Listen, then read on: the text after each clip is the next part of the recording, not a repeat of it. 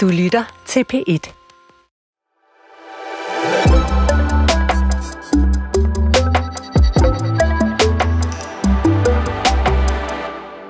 Velkommen til Fremtiden på P1. Der var en gang, hvor jeg troede, at fremtiden var noget med røntgenbriller og rumturisme og robotter. Det var dengang, jeg var barn og vel også teenager, og det foregik i 70'erne og 80'erne. I dag som 50-årig tager jeg tit mig selv i at forestille mig, at fremtiden er meget mere fremskreden, end tilfældet nok egentlig er. At øh, kunstig intelligens for eksempel vil løse kræftens gåde inden længe, at nogle Elon Musk-typer knækker koden til intergalaktiske rejser, og at det sker i min levetid, og måske også lidt, at jeg ikke behøver at lære at sortere affald, fordi ny teknologi fikser det hele lige om lidt. På fremtiden på P1 er vi nysgerrige. Vi er nysgerrige på fremtidens teknologier, opfindelser og idéer, men især på det liv og den kultur, som de kommer til at fostre. Jeg hedder Mette Valsted Vestergaard, og i dag er det lige præcis et kulturfænomen, jeg er nysgerrig på, nemlig fremtidens gaming. Hvad må ChatGPT forestiller sig om gaming, hvis vi beder den beskrive det i et scenarium om 100 år? Gaming i år 2023 er blevet en fordybende oplevelse. Virtual reality og augmented reality er hjørnestenene, der tillader spillere at interagere med spiluniverser på en hidtil uset måde. Spillere oplever spil i fuld VR med realistisk grafik og fuld kropsinteraktion. Holografisk teknologi bringer spiloplevelsen til liv i spillerens eget miljø. Direkte hjerne-computer-interaktion gør det muligt for spillere at styre spil med tankens kraft – og avanceret kunstig intelligens skaber dynamiske verdener med proceduralt genererede elementer.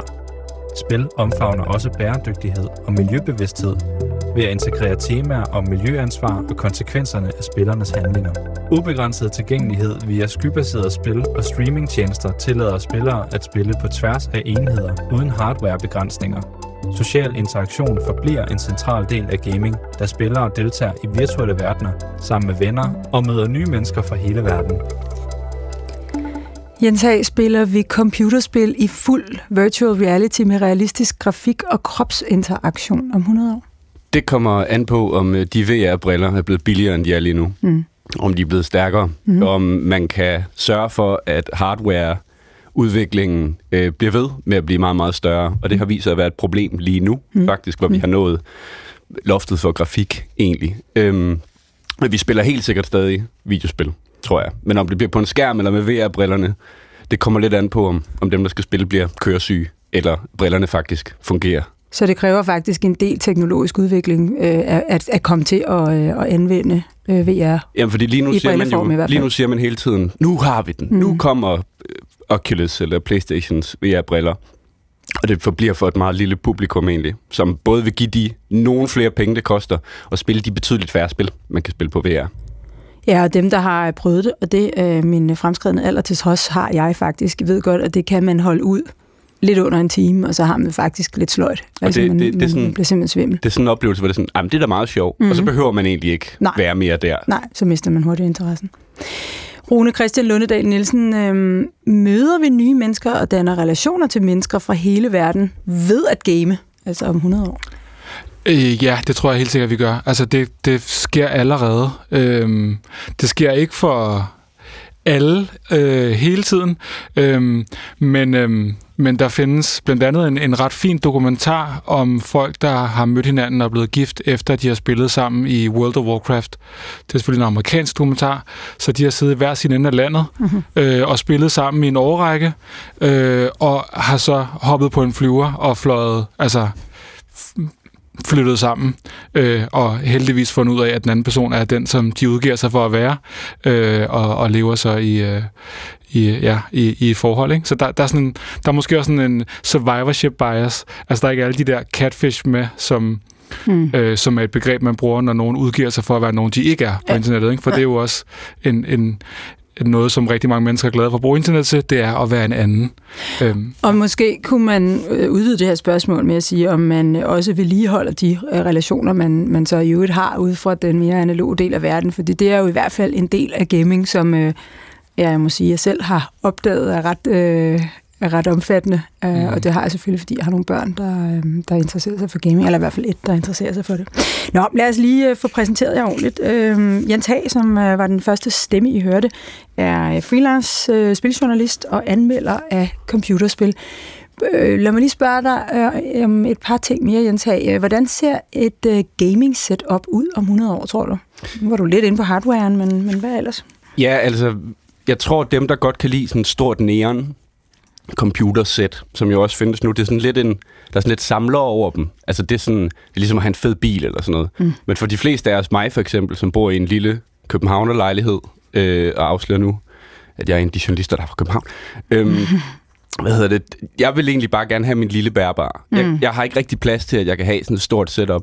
Og der er en mulighed, jeg kan bruge, det er streaming. Altså, ja. at jeg øh, har et abonnement, sådan vil det være lige nu. Lidt ligesom Netflix på GeForce Now, eller hvad de nu hedder, alle de der. Øh, og så kan jeg spille de spil, jeg allerede ejer, via en internetforbindelse. Min mm. computer kan være absolut shit. Det er fuldstændig ligegyldigt, hvad for noget hardware der er i den. Så længe mit internet er relativt stærkt, så kobler man bare op på en virtuel computer et eller andet sted ude i skyen, og så klarer den alle mine grafiske behov for mig. Og det er jo smart. Og, det, og din computer skal ikke have noget specielt øh, grafikmulighed øh, mulighed for at overhovedet at kunne gengive det? Nej, der, hvor du det sidder. behøver den ikke. Det foregår udelukkende ja. med, med en virtuel øh, computer. Ja. Lidt ligesom når man logger op på sådan et remote desktop, som ja. nogen bruger på deres arbejde. Ja. Men det kræver selvfølgelig noget, øh, noget, noget solid øh, bredbåndsforbindelse. Jamen det har de fleste jo faktisk efterhånden. Ja. Ja. Hvad, hvad, er det så det, der er det største? Min næste spørgsmål var, hvad er det største teknologiske kvantespring, øh, du har oplevet inden for gaming? Er det faktisk øh, de streamingmuligheder, der selvfølgelig er blevet... Altså det tror jeg, det er for mig. Der, der, altså fordi, at ej, der har selvfølgelig også været noget helt vildt grafisk udvikling. Ja. Altså, det har der. Men ja. jeg tror måske, grunden til, at jeg ikke lige tænker på den, det er, at den er, den er gået noget ned i løbet af de sidste 10-15 år, eller sådan et eller andet. Det ved jeg ikke, om din oplevelse også, øh, Rune. At sådan, så vildt er det heller ikke at se et nyt spil, Starfield for eksempel, det, det ligner bare Fallout 4, for eksempel. Ja, det, altså jeg vil sige, jeg, jeg kiggede på øh, computerspil første gang i, i midt-90'erne, slut-90'erne, og der var det jo sådan noget tegnefilm. Nu ja, ligner det, det jo nærmest en, en det er rigtigt. Hvis man, hvis man ser på forskellen fra Doom, for eksempel, det der ja. helt, øh, ja. hvor man ikke kan bevæge sig op og ned, det foregår kun ja. på et plan, og så Call of Duty, ja. øh, Modern Warfare, hvad helt. de nu alle sammen hedder, så er der kæmpe forskel. Ja. Men fra Call of Duty Modern Warfare 2 eller sådan noget, så er det, der er tale om inkrementale ja. opgradering, op, op, opgraderinger af grafikken. Øhm, så vi har måske nået en eller anden form for mur, som man skal have noget endnu mere computerkraft, hvor man ligesom kan Men er vi så inde i noget 3D, eller hvad, hvad, hvordan kan man gøre det endnu bedre? Fordi ja, for mig ligner det jo nærmest en spillefilm nu. Ja, men det siger vi altid, når vi Nå, ser okay. ny grafik. Så da Half-Life 2 udkom i starten af nullerne, så sagde vi, ej, men det er jo sindssygt øh, realistisk, det kan aldrig blive bedre. Og når man så spiller det i dag, så kan det altså godt blive bedre. Hvad, hvad, hvad, hvad for et spil har senest givet dig en sådan rigtig god gaming-oplevelse? Det har været Baldur's Gate 3. Baldur's Gate 3, hvorfor? Ja. Det er fordi, det er et sindssygt godt spil. Det er øh, utrolig øh, vellavet af Larian Studios, som har udgivet det. De har øh, både haft en masse penge til at lave det, øh, og de har brugt deres early access-periode til at få fjernet nogle bugs på en rigtig effektiv måde. Og så er det et spil, der er ekstremt dynamisk. Ja. Hvis man tager et valg i det spil, det er et rollespil, mm. øh, som Dungeons Dragons rollespil. Mm. Hvis man tager et valg i det spil, så vil spilverdenen reagere på det på en meget realistisk og meget, øh, altså, hvad skal man sige, dynamisk fasong. Og der lader bare til at være tænkt over alle små ting i det. Det er bare, øh, så er det sindssygt sjovt. Altså, det er et godt spil. Også velkommen til dig, Rune Christian Lundedal Nielsen psykolog og lektor ved IT-universitetet og, og forsker i computerspil. Mm-hmm. Hvad var dit seneste forskningsprojekt om? Uh, vi kigger rigtig meget lige nu på uh, de nye forretningsmodeller, der kommer i computerspil. Så vi er utrolig optaget af det, man kalder lootboxes, som ja, man kan kalde en lykkepose, hvis man nogensinde har været på et krammermarked og købt sådan en pose, hvor man ikke ved, hvad der, hvad der var i. Øh, til eller, de unge, der kunne lytte til det her program, ja. så er det sådan en, øh, man, sådan en, man kan købe ned i Tierbutikken for en 50'er, og så får man en masse... Ja. ja. Eller endda hos bageren. Øh, en, øh, en too good to go pose. Too good to go pose. øh, eller måske en bedre analog er Øhm, de her samlekort, øh, Pokémon-samlekort eller fodboldsamlekort, som man går ned og køber i kiosken. Du ved ikke, hvad der er i parken. Øhm, og det, som bekymrer folk, er selvfølgelig, at øh, i nogle af, de her, nogle af de her spil kommer, til at virke, kommer det til at virke lidt mere som et skrabelod, fordi at man måske giver en femmer for at åbne den her ting, og der kan være et kort i, som er 10.000 vis af kroner i ikke? Øh, hver. Øhm, så derfor så får det også lidt sådan et, et gambling-element. Ja. Øhm, så lige nu så, så kigger vi rigtig meget på, er det her gambling? Øhm, og det er selvfølgelig noget, som Ja, der er stor interesse for. Der er mange lande, der prøver at gøre de her lootboxes ulovlige, så der er retssager alle mulige steder. Vi, vi rådgiver forskellige mm. øh, ja, øh, lovgivere, der prøver at få styr på det. Hvilken øh, social ramme tror du, vi vil være i, når vi gamer om 100 år, lidt i forlængelse af det svar, du gav før?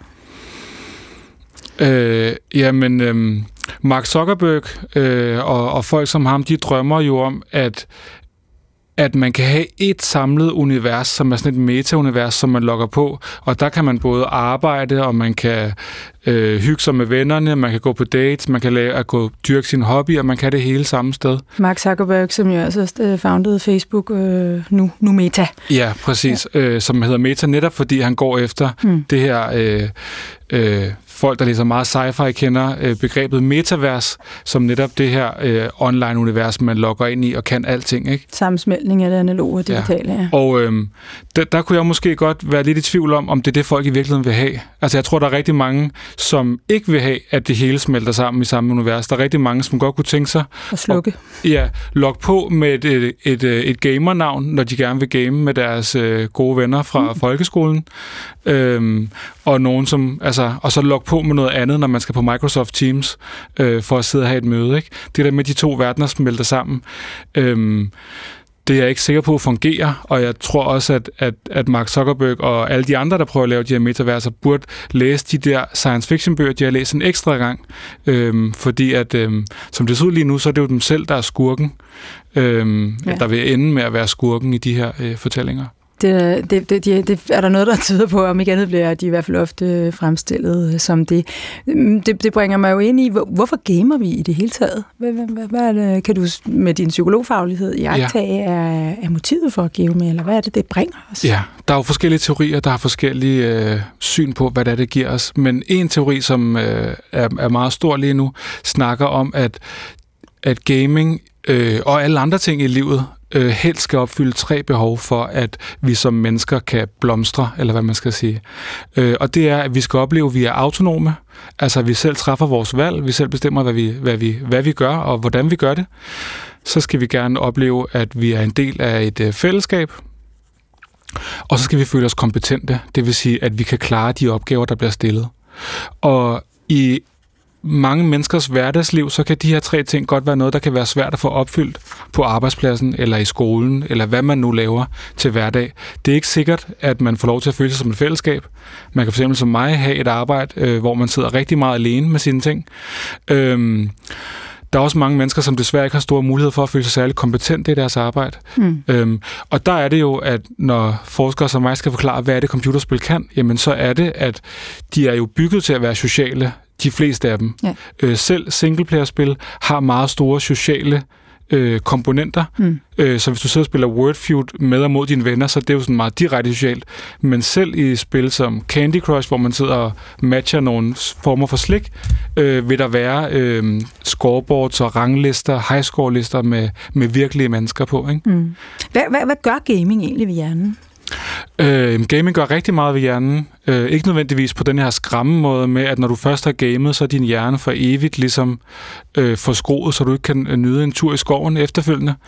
øhm, det tror jeg også, man forestillede sig om farvefjernsyn, da det kom frem. Ja, øhm, men øh, nu er vi jo ikke længere bekymrede for bare firkant øjne, men også for de her ændringer i hjernen. Ja. Og det er jo... At sige, at, at gaming ændrer hjernen, er lidt ligesom at sige, at vand er vådt. Altså alt, hvad vi som mennesker laver, ændrer vores hjerne. Øhm, fordi al- hjernen er plastisk. Fordi hjernen er plastisk, og fordi alle vores oplevelser jo kommer igennem hjernen. Så det handler om neurotransmitter og synapser og alle de her ting. Ikke?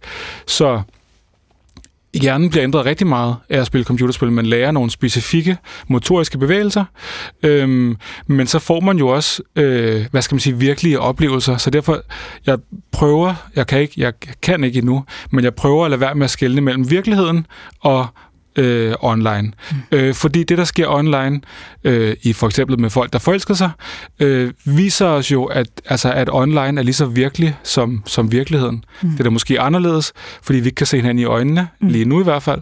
Øhm, men, men folk har de her ægte oplevelser, så selvfølgelig så bliver ens hjerne fuldstændig omstruktureret af gaming. Mm. Hvad, Jens, hvad, hvad er de mest øh, hvad kan man sige, prominente trends i gaming lige nu? Nu talte du lidt om de der vilde grafikker, der bare bliver vildere og vildere, indtil det måske er stålet lidt, men, men hvad, hvad jagter du som de store trends ellers? Det allerstørste trend lige nu, det er, at man i stedet for den gammeldags øh, forretningsmodel, hvor man udvikler et spil, og så sælger det, og så køber det, og så ejer man det, så laver man spil ala Fortnite eller League of Legends, der fungerer efter den forretning, forretningsmodel, man kalder games, altså service, hvor spillet er i hvert fald, at det er meningen, at spillet konstant skal udvikle sig, sådan at spillerne kommer tilbage. Man prøver at give dem incitament for at komme tilbage. Og på den måde, så kan man sælge diverse. Det kan være et nyt kostyme, eller en sjov hat, hvad ved jeg. Eller et lootboxes, ligesom i Counter-Strike. Mm. Man vil gerne men... Jeg har en barn, der indimellem kommer og siger, at nu vil han rigtig gerne købe et eller andet, som jeg synes er spiller penge, selvfølgelig, fordi jeg er 50 år.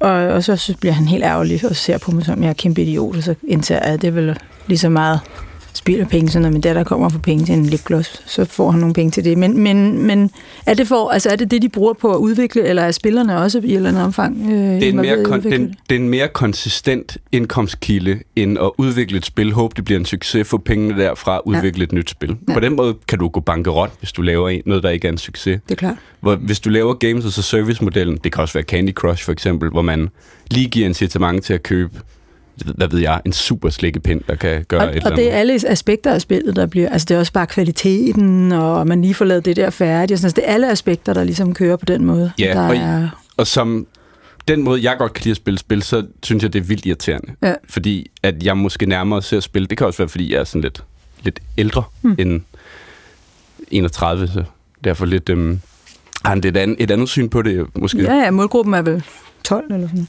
Ja, øhm, og netop havde den der, den der fornemmelse, som jeg talte om først med, at man køber mm. produkt. Ligesom om det var en bog mm. eller en film. Det er et selvindholdt øh, kulturel, en selvindholdt kulturel oplevelse, mm. og når jeg er færdig med den, så lægger jeg den fremme. Ja. Og jeg synes, at det skaber bedre spil. Eller Baldur's Gate, faktisk. Ja. Eller Disco Elysium, som også er et kæmpestort litterært ja. spil for ja. et par år siden. Men altså, man kan selvfølgelig også sige, at, at øh, en eller anden kæmpe stor, lang, øh, episk øh, Martin Scorsese-produktion, som bliver vist i, i, i biografen, er jo lækker, og, og, og har nok nogle andre kvaliteter end øh, en eller anden sådan halvsjusket produceret Netflix-serie. Men den, den har også andet de kan have publikum. Nogle, ja, de har nogle forskellige publikum og nogle forskellige formål. Hvem er det så egentlig? Altså Rune Christian Lønnedal Nielsen, man kan jo godt have en forestilling om den typiske gamer, som den mm. der enlige øh, øh, teenage-dreng, der sidder mm. hjemme på, på drengeværelset bag nedrullede gardiner de fleste timer i døgnet. Men hvem er egentlig den gennemsnitlige gamer? Ved vi det? Ja, øh, det, den, den alder, øh, som man siger, det her er den gennemsnitlige gamer, den har været stigende de sidste mange år, og er måske nu ved at, at, at nå et plateau omkring de her øh, 35-40 år. Så i rigtig mange år, så jeg er selv 42, der har ligesom fulgt mig. Jeg har hele tiden ligesom været.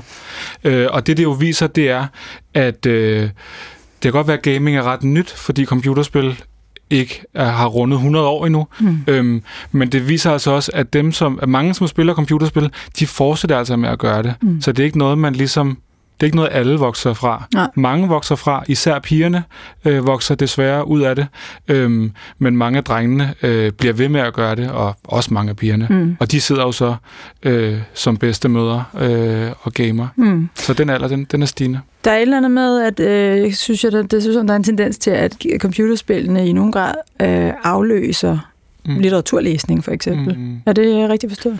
Ja, det, det, ja, det tror jeg er meget rigtigt forstået. Øhm, det aflyser, nok aldrig, aflyser det aldrig helt, men det er også som om computerspil har ligesom øh, opslugt bøgerne. Mm. Så øh, et spil som Fallout New Vegas indeholder flere linjer dialog end Shakespeares samlede værker. Ja. Så man får altså virkelig meget læsning, øh, hvis man læser sig igennem ja. hele Fallout New Vegas. Ikke? Øh, og spil som Skyrim, øh, der har jeg også selv øh, altså taget mig selv i at være i gang med at, at, at dræbe vampyrer mm. i, en, i en kælder, og så finder jeg en bog inde i spillet, og så lige pludselig så har jeg brugt hvad ved jeg, 5-10 minutter på at stå og læse den der bog, fordi der er nogen, der har, altså de der spiludviklere, der har skrevet en, en, ja. en, en, en, en lille novelle og lagt den ind i spillet. Ikke? Mm. Så vi ser også, at mange, som kan skrive, bliver jo hyret nu af ja. øh, spilvirksomheder. Ikke? Så, så det kan være, at der er noget kvalitetsudvikling i netop det der med, at der bliver lagt noget, øh, noget god fiktion, noget god øh, litteraturfortælling, fiktionsfortælling ind i, øh, i, i de her spil.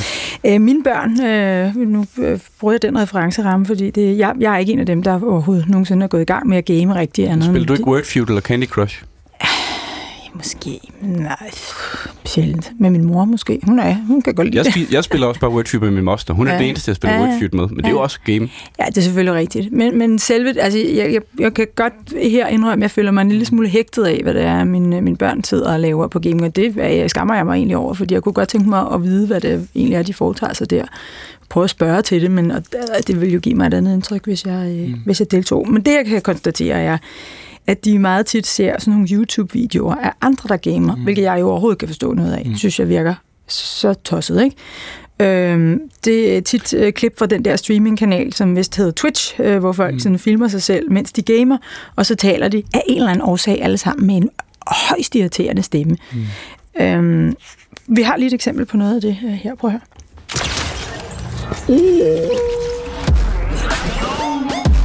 Oh, the flint knock is in, dude. I guess I have to just land here. Uh-oh. Okay, what if I just ran into the water? Mmm, this is not good. I'm about to die. Could we not, please? Nice. yes! Yes! Let's go! The fucking kill of God! The Fucking stole that shit! Let's go, dude! Let's go, dude. Det er nogle af de største internationale streamere, vi har hørt her. Det var... Kan I genkende dem? Nej, desværre. Jeg har ligesom dig, jeg kan heller ikke forstå, hvorfor man ser andre spille computerspil. Ninja, øh, Pokemon, eller Pokemon, jeg ved ikke helt, hvordan man udtaler. Øh, Pokemon. Pokemon, som jeg tror var en pige. Ja. ja. Og Tyler One, som øh, altså streamer, øh, mens de øh, spiller forskellige spil og, og, og lukker os ind i deres overvejelser om, hvor skal jeg nu løbe hen, og hvad skal jeg nu gøre? Og det er i spil som Fortnite og League of Legends. Øh, hvilken betydning har de her typer af streamere for udviklingen i gamingverdenen? Jamen... Øh... Vil du svare på det, Jens Hag? Ja, må jeg stille et spørgsmål til det, det der, I siger med, at I kan ikke forstå, nogen spiller og spil. Ja. Kan I forstå, at nogen godt kan lide at spille fodbold, men også se andre spille fodbold? Ja. Hvor, hvad er forskellen der? Jeg Hvis der er et spil, du spiller og siger, åh, oh, det synes jeg er sjovt at spille med venner. Her er en, der er dygtig til det, eller ja. underholdende, når de gør det. Ja. Hvad skulle forskellen være på det, og så se nogle andre spille fodbold? Du jeg har aldrig tænkt på det på den måde, og tak for, øh, tak for at vende rundt på det. Jeg tror faktisk, jeg vil prøve at se det med min søn igen. Altså, jeg kan godt forstå, med, med, den, med den tanke. Det, jeg kan godt forstå det. Er jo, det er jo ikke alle, der gider til håndbold Nej. eller fodbold. Og Nej. det, det er fint. Men det gider jeg faktisk godt. Ja, men, altså, det, men det er ligesom bare... Jeg, jeg elsker at se nogen spille et ja. spil, som jeg godt kan lide at spille. Og det må rigtig gerne være skide svært. Jeg har ikke tænkt på det på den måde før. Helt det gør vildt nu. svært. Og så ser jeg nogen, der bare er vanvittigt gode til det. Og så er det jo fuldstændig ligesom at se øh, Ronaldo, eller hvem det kan være, som bare altså, smadrer der ud af. Men hvad betyder de her de mm. her, der sidder og, og øh, lukker os ind i deres måde at spille jeg tror, for, altså, for udviklingen et, af... De er underholdende, de er entertainere, mm. ligesom en stand-up-komiker eller en skuespiller. Hvad ved jeg? Et stand-up, et, et uh, talkshow, uh, tæt på sandheden, kan det være. Mm. Det er en, der er underholdende, og som taler om noget, et emne, et univers, man er interesseret i. Mm. Politik, uh, comedy, hvad mm. det nu kan være. Mm. Og det, som de så også gør, som er forskellige, og som er anderledes end tidligere entertainment, som jo har været ret ensidig kommunikation. Hvis du ser noget i tv, så taler vedkommende i tv til dig, og du svarer ikke. Ja. Men i streaming-tilfælde, så mm. Twitch for eksempel, så er sku, øh, hvad hedder de, vrøvl, publikummet er inviteret til at interagere med streamer. De kan skrive et eller andet, og så kigger streameren over og siger, haha, det er også rigtigt. Eller øh, hvis vi tager øh, Mimi Mumi, en, en øh, dansk streamer, øh, så vil hun, øh, siger hun selv, du ved, så hvis nogen kommer og siger, Så spørger hun, har du haft en god dag, eller hvad det kan være, så øh, interagerer de. Mm. Øhm, og, og, og det tror jeg gør, at man føler sig set, og mm. det aktiverer ens øh, lyst til, og, mm. og det skaber jo også nogle fællesskaber. Nu talte Rune tidligere om det der med, at der er nogen, der har mødt hinanden.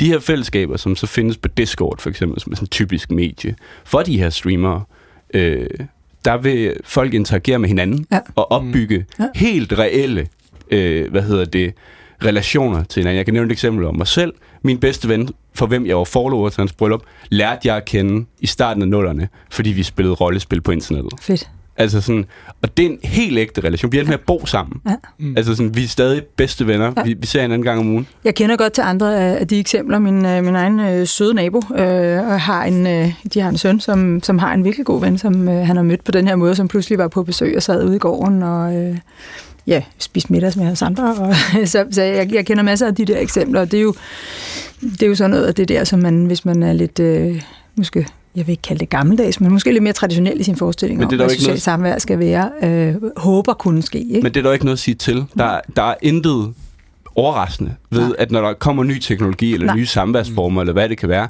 at man så er skeptisk, hvis man er ældre og ikke selv har oplevet det på Ja. egen krop. Ja. Det tror jeg ikke er altså, mærkeligt, eller grimt, eller mm. gammeldags. Det er helt naturligt.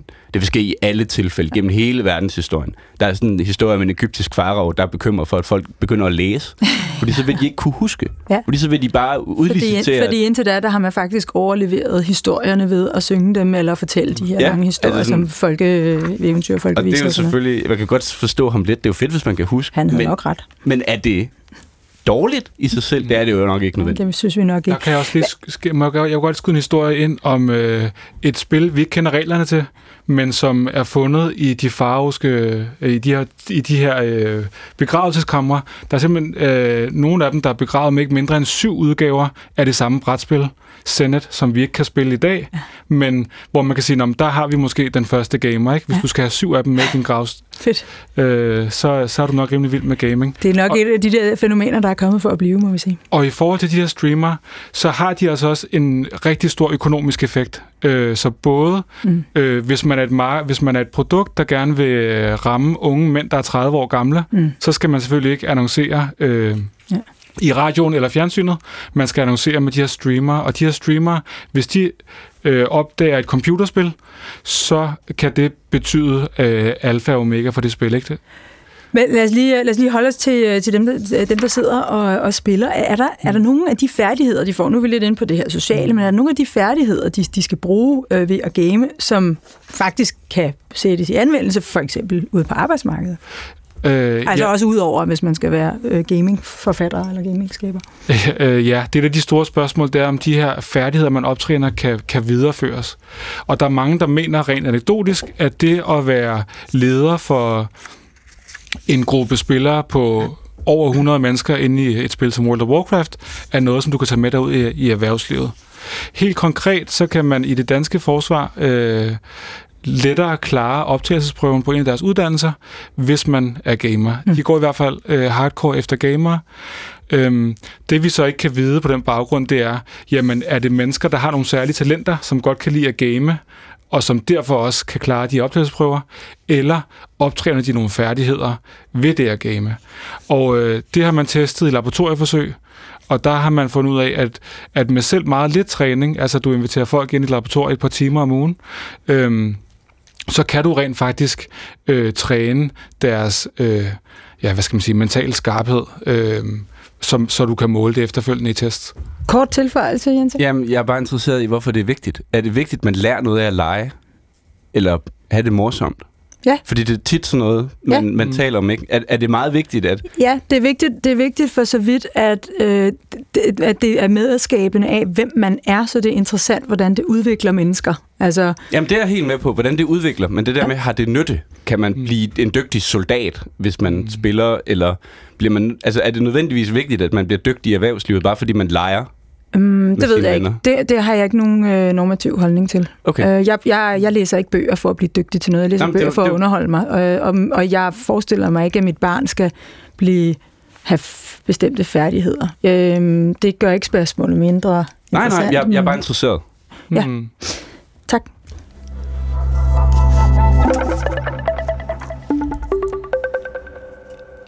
Nu øh, hopper vi øh, ud i, øh, i fremtiden her i Fremtiden på P1, som i dag handler om øh, fremtidens gaming. Øh, mine gæster er psykolog og lektor ved IT-universitetet og forsker i gaming, Rune Christian Lundedal Nielsen, og freelance spiljournalist og spil, spilanmelder Jens Hag.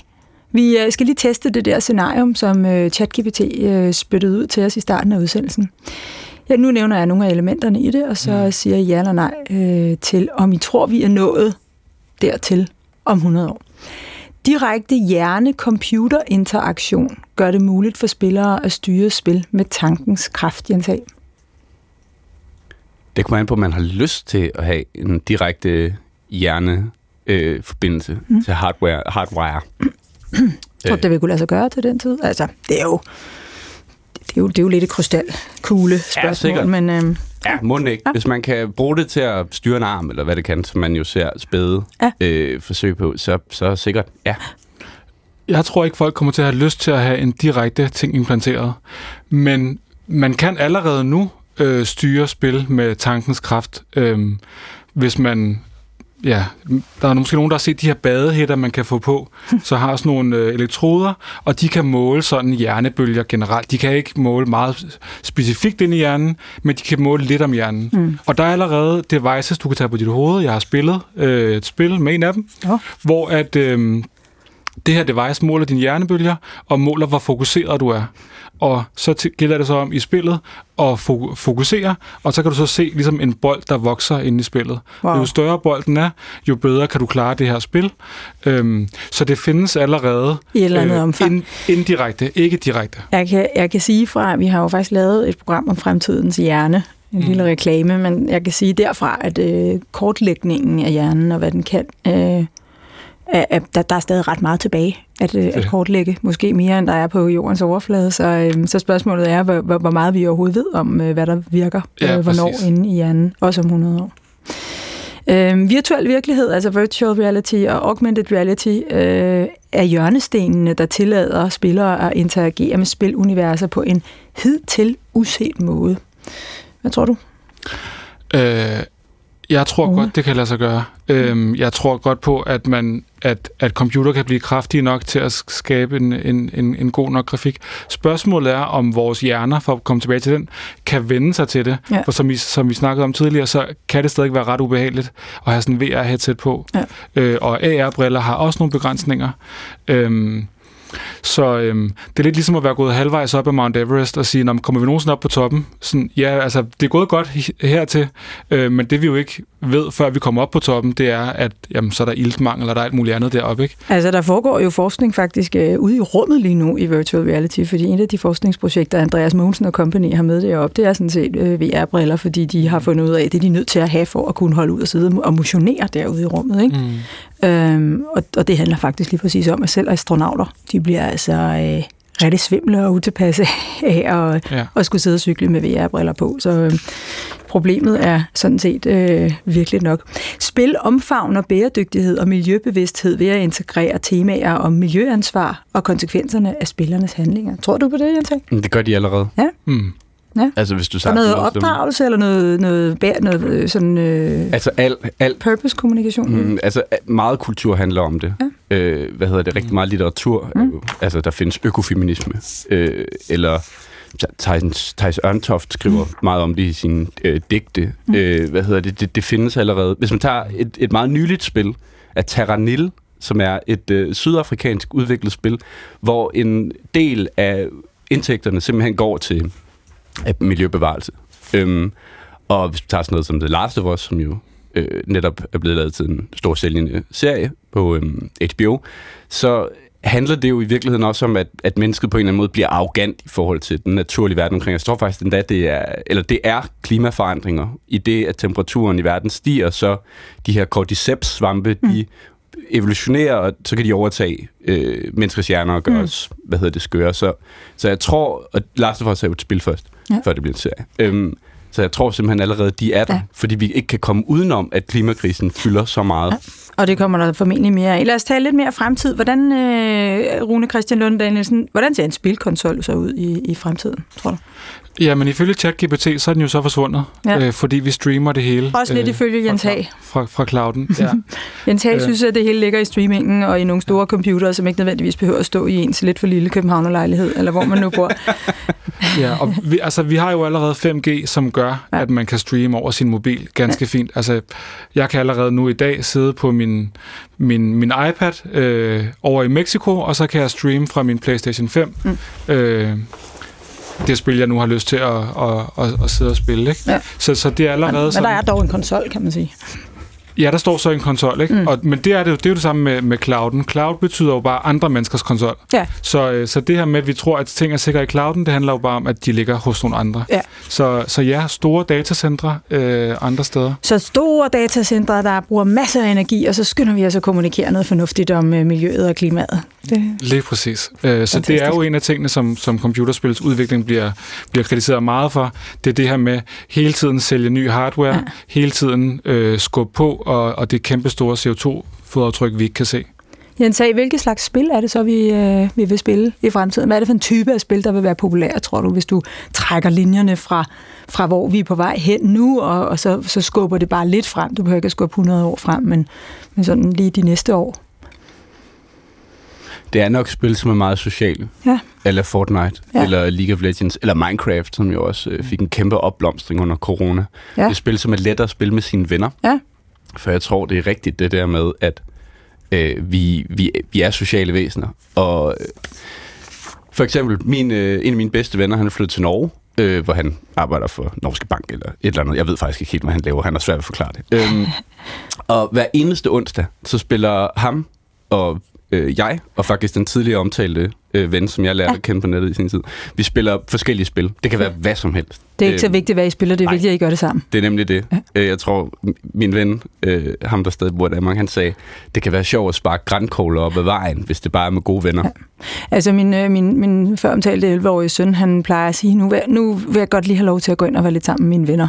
Hmm. Det, og det jo også. betyder, nu går han ind og sætter sig øh, i sit værelse til synligheden alene, men han er sammen med sine venner derinde. Mm. Vi, skal, øh, vi skal tale lidt mere om det her øh, med at leve af gaming, men inden skal vi lige høre fra en dansker, der tjener penge på at sende live på nettet, mens han øh, gamer lidt det der fænomen, vi talte om før. Mm. Det er den skuespiller, der hedder Jens Sætter Lassen, som blandt andet er kendt for tv-serien øh, Sygeplejerskolen. Han har faktisk en, sådan en sidegeschæft, hvor han streamer øh, til den der internetplatform, der hedder Twitch. Lad os lige gå øh, ind og høre, øh, hvad det er, det går ud på.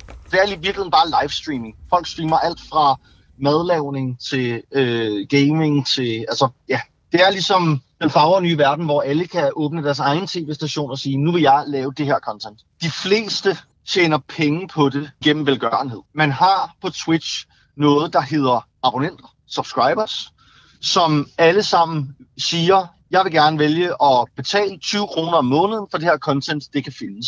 Og i virkeligheden så er det jo meget sådan en udansk måde at finansiere ting på. Altså amerikanerne er meget mere vant til det der med at sige, jamen, og det er også en amerikansk platform, kan man sige, men der, der er der meget større ligesom, tilslutning til det der med at sige, jamen hvis der er noget content, jeg gerne vil have, så vil jeg gerne betale lidt for det. Hvor i Danmark er vi, altså vi er jo meget mere vant til, at vi betaler det gennem skat og sådan noget. Så hvorfor skulle jeg sidde og betale til en eller anden øh, specifik content creator, som kan lave sit gaming content?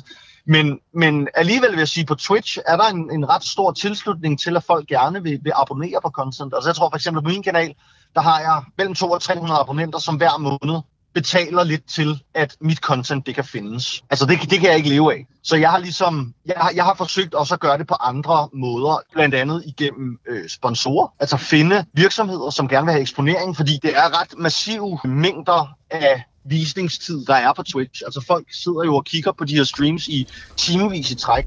Altså det her kan man jo godt kalde at være en form for professionel gamer, selvom mm. han ikke øh, måske nu øh, kan leve af det, Rune Christian Lund, ja. Lunddal Nielsen. Øh, er vi på vej derhen, hvor gaming for en del vedkommende vil blive meget mere end bare en fritidsaktivitet? Ja, det er vi. Øh, men også på en, på en lidt ubehagelig måde, netop fordi der findes de her gode historier med folk, der tjener Ja. styrtende. Ninja hørte vi tidligere fra Fortnite, ikke? Øh, problemet for dem er jo, at de er så afhængige af den platform. Mm. Så det, man, en måde at forstå det på er måske at sammenligne det med Uber-chauffører. Ikke? Mm. Du går ud og køber en, en bil, fordi du gerne vil køre for Uber, mm. og Uber har nogle priser, og det ser fint ud, du har regnet på det, og så lige pludselig opdager du, at der er dynamiske priser. Så lige pludselig så falder din løn, fordi mm. platformen bestemmer, at din, mm. din løn øh, falder. Ikke? Mm. Så de her, de her mennesker, øh, der er nogle rigtig store, som tjener rigtig mange penge og er gode rollemodeller, og så er der en kæmpe stor underskov af mennesker, som slider sig selv ihjel. Men det er som de der, dengang der var sådan større pokerbølge, ikke? Så ja. troede alle lige pludselig, at de kunne være dygtige pokerspillere ja, og vinde en masse penge. Uh, Jens Hag, sådan, mm, i forlængelse af det, altså, er vi, når du, nu talte vi om det der med, at spil blev sådan en service, altså hvor man egentlig sender en sådan en lille version af spillet ud, og så, øh, og så skal de forskellige indtægter, der kommer rundt omkring fra abonnenter, og hvad har vi, øh, sørge for, at man har mulighed for at videreudvikle det. Vil det sige, at vi får en, en virkelighed, hvor spillene som sådan er gratis, og så gælder det om at få folk til at ville øh, betale et eller andet? Men det er netop Games as a Service. Ja. Altså Fortnite Jamen, det, er, jo, er jo gratis. Ja. ja, ja. Jeg håber virkelig, det stopper. Okay, fordi, det, fordi du savner de der store, vel producerede øh, Ja, jeg synes, det sætter en stopper for innovationen altså i spillene. Det er også derfor, det var vildt forfriskende, at Baldur's Gate 3 udkom, ja. fordi det faktisk var en innovation inden mm. for de der klassiske mm. singleplayer-spil, mm. som giver dig en en litterær oplevelse. Vel, men, men jeg kan ikke lade være med at tænke, for hvis der virkelig er altså, kommet så mange penge ind i det, og vi jo et, altså også ser en e-sport, der opblomstrer, det er et helt program for sig selv at begynde at tale om e-sport, det har vi øh, afgrænset os fra her. Øhm, men det lyder jo som om, der, kom, der kommer styrtet med penge ind i det. Der er sponsorer, mm. der er annoncører, der er abonnenter.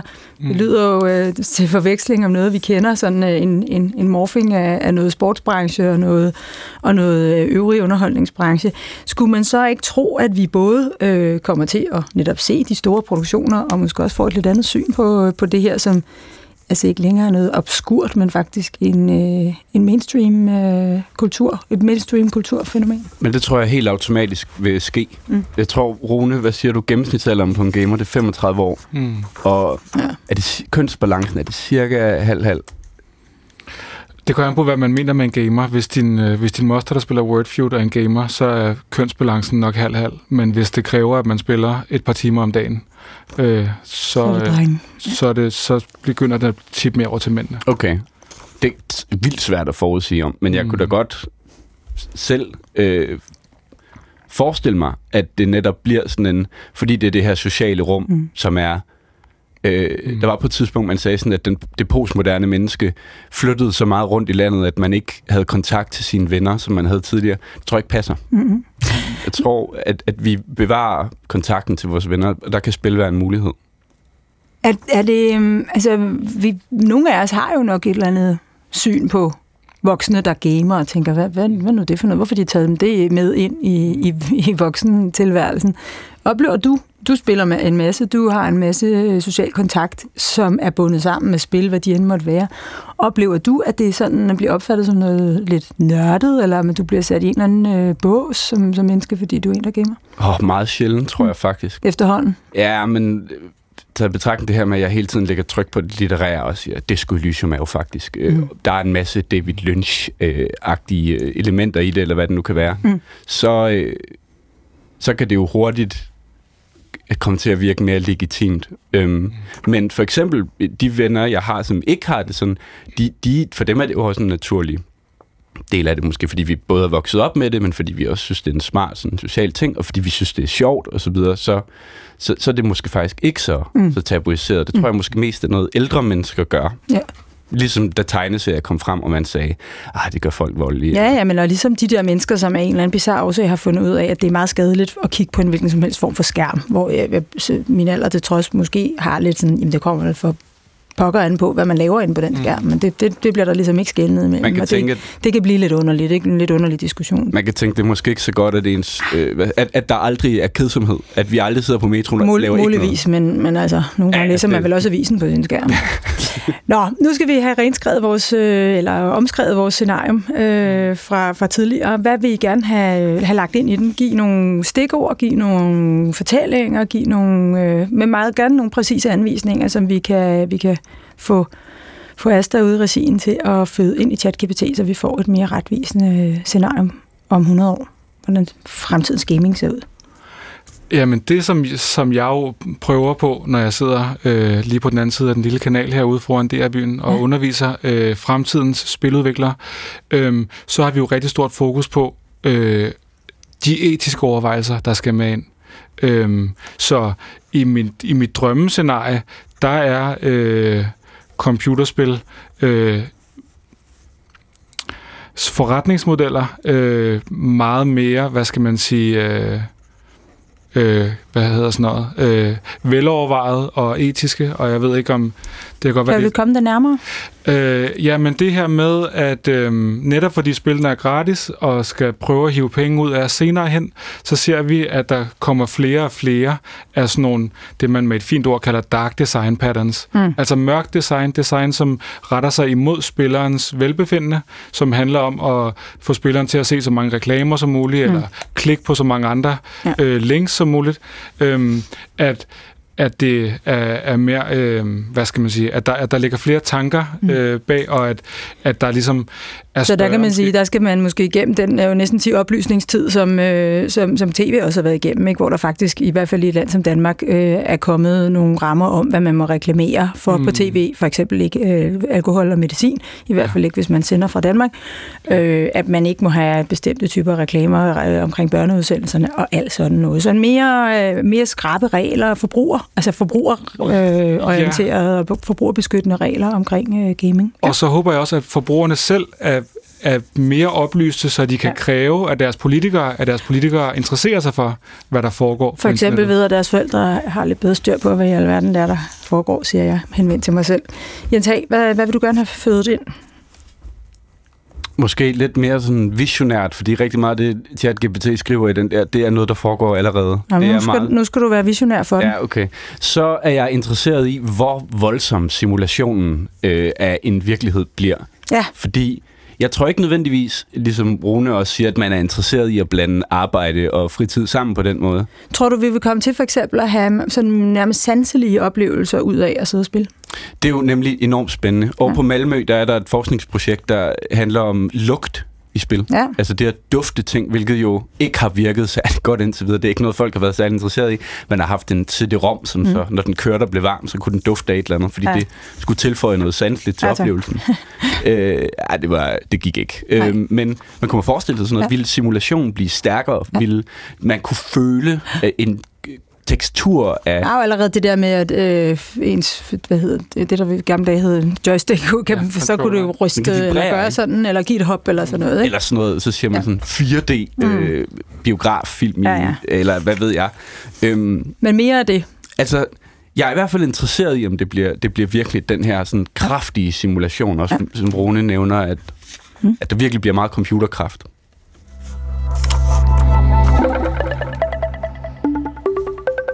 Fremtiden på P1 handler i dag om fremtidens gaming, og mine øh, gæster er freelance spiljournalist og spilanmelder Jens Hag og Rune Christian Lundedal Nielsen, psykolog og lektor ved IT-universitetet og spilforsker. Nu øh, får vi øh, ChatGPT's øh, nye scenarium ind ad døren om et øjeblik, øh, men inden vi øh, kommer så vidt, Jens Hag, prøv at, øh, så foregriber vi lige ChatGPT, øh, prøv at beskrive, hvordan en gamingoplevelse ser ud om 100 år. Altså sæt dig, sæt dig øh, hjemme i din lejlighed, hvis det er der, det foregår. Hvad sidder du foran? Hvordan foregår det? Dyb pause. det er bare svært. Ja. Øh, det, du må åh. godt være vild nu. Ja, Okay, jamen så kan jeg øh, logge ind i et univers, der føles uh, helt vildt virkeligt. Det er ikke sikkert, at jeg gør det altid. Nogle gange vil jeg måske bare spille noget. Jamen, det er fint, men, men du, du, nu tager vi den vilde udgave. Ja, okay, men så... Uh... Er du foran en skærm, eller har du det implementeret, imple, imple, implanteret ja, inde tror, i øjnene? Jeg er enig, jeg er enig med, med Rune i, at jeg tror ikke, jeg har lyst til at have Nå. noget som helst implementeret. Um, men jeg tror, jeg kan logge ind i et utroligt virkelighedstro mm. univers, som, som vil omfavne flere af mine sanser end bare mit mm. syn og mine hænder, ja. hvad man skal sige, ja. øh, som vil føles... Er nogle hologrammer og sådan noget, der står foran dig frem for at være på en skærm? Ja, det tror jeg. Og jeg tror det der med, at jeg vil kunne mærke ting utroligt, ja. øh, utrolig virkelighedstro. Ja. Øhm, og at det vil give mig en, en rigtig sådan Øh, altså det vil nedsænke mig i, ja. et, i et andet univers. Immersed, det, den skrev faktisk immersed, altså ja. ned, sænket ned i, som man sænker ind ned i et karmevand, ikke? Ja. Øh, ligesom om jeg var altså, jeg vil opsluges ja. øh, totalt af det. Øhm, Hvad handler det om, tror du?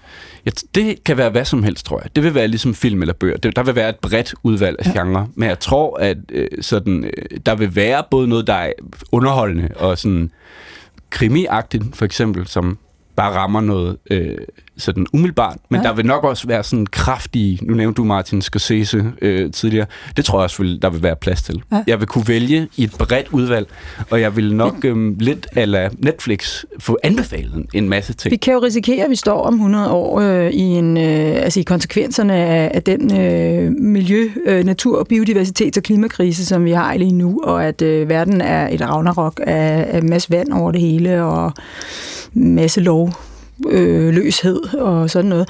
Kan, kan, kan man så forestille sig sådan en modtrend, hvor for computerspillene er sådan noget, der fremstiller, altså giver os et helle, eller bare er fred og fordragelighed og hygge? Eller? Hvis vi bare taler om spil i det hele taget, mm. så kan vi jo se en opblomstring af brætspil lige nu. Ja. Øh, fordi vi måske er blevet mere digitale, og derfor søger også en taktil mm. oplevelse. Vi kan mm. godt lide de små brikker, så de mm. lavet af træ eller et eller andet. Ja. Øhm, og vi kan godt lide den der nærhed, der er med vores venner eller familie, når vi, når vi spiller.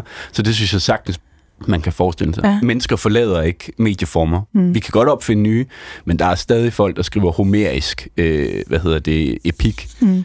Der er bare ikke så mange af dem. Men der er nogen, der gør. Så jeg tror, at øh, det er helt let at forestille sig, at der vil være sådan en bølge frem og tilbage. Man kan også se, at pixelgrafik er ret stort lige nu, mm. især i indespil, fordi det er, det er ret flot. Vi kan godt lide den retro, øh, det retro-aspekt, der er i det. Så jeg tror klart, at der, man kan sagtens forestille sig, at der vil være en bevægelse frem og tilbage. Rune Christian Lunddal Nielsen, mm. hvor, virkelig, hvor virkelig tror du, at spillene vil være om 100 år? Altså nu, nu mm. begynder vi at forestille os, at det er sådan hologram, og, mm. og vi begynder at kunne, kunne sanse uh, ting, der foregår i, i spillene og sådan noget. Hvor, hvor, hvor, hvor virkelighedsnært vil det være, tror du? Jamen, jeg, jeg tror, det kommer til at blive meget virkelighedsnært. Øhm, altså, jeg spiller allerede nu et, øh, et computerspil, som kræver hele min krop. Jeg spiller sådan et cykelsimulationsspil, hvor jeg sidder der og cykler, øh, til jeg er ved at brække mig, fordi mm. jeg konkurrerer øh, med andre, mod andre, og vil gerne gøre det godt øh, for de her andre midalderne mænd, som jeg aldrig har mødt, men som jeg snakker øh, med gennem øh, Du cykler headset, mod Pogacar og Vingegaard og de andre? Ja, lige præcis. Jeg har ja. cyklet med Vingegaard. Øh, Sådan. Øh, men øh, jeg tror ikke, han gav sig fuldt ud. Men det, det, jeg tror, der kommer til at ske, det er, at spillene også bliver personaliseret. Så vi kommer til at have spil, som kan aflæse dine følelser, enten gennem øh, din øh, svedproduktion i dine hænder, eller dine øh, pupiller, eller hjernebølger. Et eller andet kan aflæse, øh, hvad du godt kan lide, hvordan du gerne vil spille, og kommer simpelthen til at skræddersy et øh, en spiloplevelse til dig, som er den oplevelse, du gerne vil have, og kan matche dig meget bedre med de mennesker, du gerne øh, vil spille med, så vi ikke har, altså de her problemer, der er lige nu i computerspil, med at de er åbne verdener, verdener, du kan, hvad du vil, og det betyder jo lidt ligesom en sandkasse. Nogen vil gerne bare smadre, nogen vil gerne bygge, og de har en dårlig oplevelse i samme sandkasse. Ikke? Øh, det kommer spillene til at blive meget bedre til at tage højde for. Jeg læser lige det her øh, scenarium, som I mm. har, øh, nu har redigeret. Året er 2123, og fremtidens gaming er præget af etiske overvejelser, forretningsmoral og forbrugerbeskyttelse. Udviklere er forpligtet til at skabe spil uden stereotyper og vold, mens forretningsmodellerne fokuserer på værdi frem for kun profit. Gaming er blevet næsten uadskillelig fra virkeligheden, takket være avanceret VR og AR. Sanser som syn, hørelse og berøring aktiveres fuldt ud, men strenge sikkerhedsforanstaltninger sikrer, at spillerne altid er bevidste om, at de er i en, i en simulering. Globalt er etisk rådgivning og forbrugerregler standard, der regulerer mikrotransaktioner og indholdsgrænser. Denne fusion af teknologisk realisme og etisk ansvar har gjort fremtidens gaming til en mere engagerende, ansvarlig og sikker oplevelse. Nu blev den selvfølgelig lidt mere fornuftig, men også utrolig meget mere kedelig, synes jeg. Nu handlede det mere ja. om regler og rammer, end det handlede om indholdet i øh, gaming. Hvad siger du, Jens? Gider du, uh, gider du at spille computer om, uh, om 100 år? Hvis det er sådan et mikrotransaktion... Spille computer, sagde jeg lige det. Game? Det kalder jeg det altså også. Nå, det godt. Øh, hvis det er sådan, at mikrotransaktioner er blevet forbudt, så 100 procent. Ja. Øhm, jeg synes faktisk, det er vigtigt nok, at der er nogle regulationer. Fordi lige nu, der er casino-lignende forhold øh, til børn. Det, ja. det er noget, der findes. Ja. Det skal det ikke. Øhm, og, øh, men ja, det, det lyder da lidt som om, at, at, at stereotyper ikke må være der, det lyder da en lille smule ytringsfrihedsfjendtligt. Det ja. ville da være træls, egentlig. Ja. Men jeg håber da, at det er ja, opslugende, som vi taler om. Det kan jo være, at det, det kommer helt af sig selv, hvis det er sådan, som Rune Christian Lundedal Nielsen siger, at man sådan set øh, får hver sin version af spillet, fordi man øh, aflæser, eller spillet aflæser, hvad man har af præferencer, og hvordan man reagerer på det. Altså, hvis man sidder med helt øh, udvidede pupiller og sved i håndflærene af angst, så kan det godt være, at der kommer en roligere passage. Hvad mindre det er et gyserspil? Mm, ja. Hvem er det, der er gamer om 100 år, tror du? De fleste. Ja. Eller, Så det vil være mere reglen end undtagelsen, at man øh, gamer. ah, det ved jeg ikke. Det er vel ikke mere regel end undtagelse, end at læse bøger. Nej, men spørgsmålet er, om det erstatter Netflix-kigning, øh, biograf, øh, måske endda litteraturlæsning i nogen Det grad. er med svært at gætte på. Hmm. Altså, det ved jeg ikke. Nej. Jeg ved, jeg ved simpelthen ikke, om nogen for 100 år siden, det tror jeg ikke, ville sige uh, Netflix.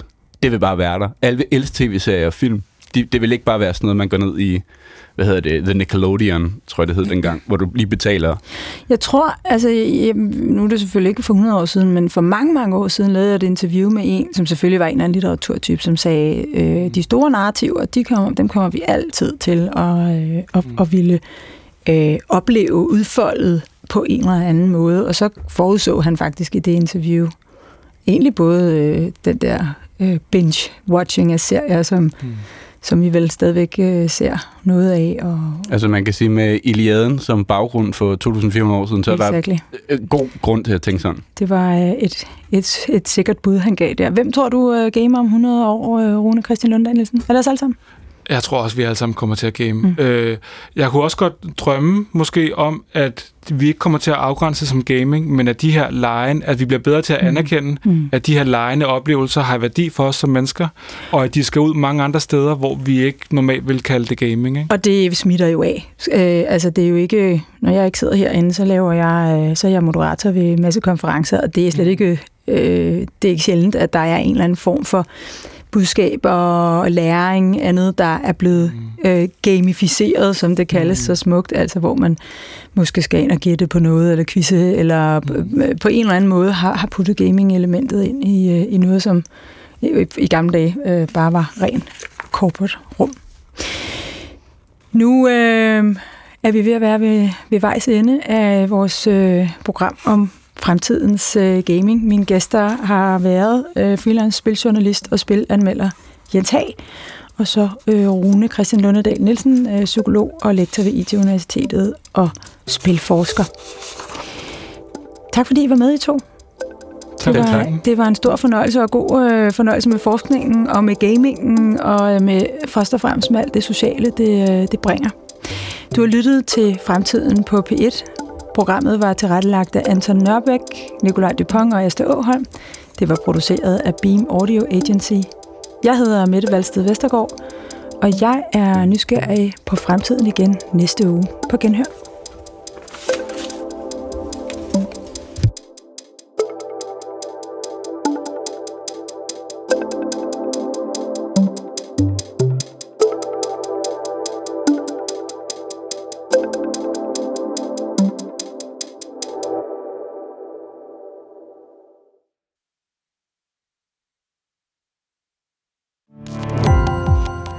På opdagelse i alle DR's podcast og radioprogrammer. I appen DR Lyd.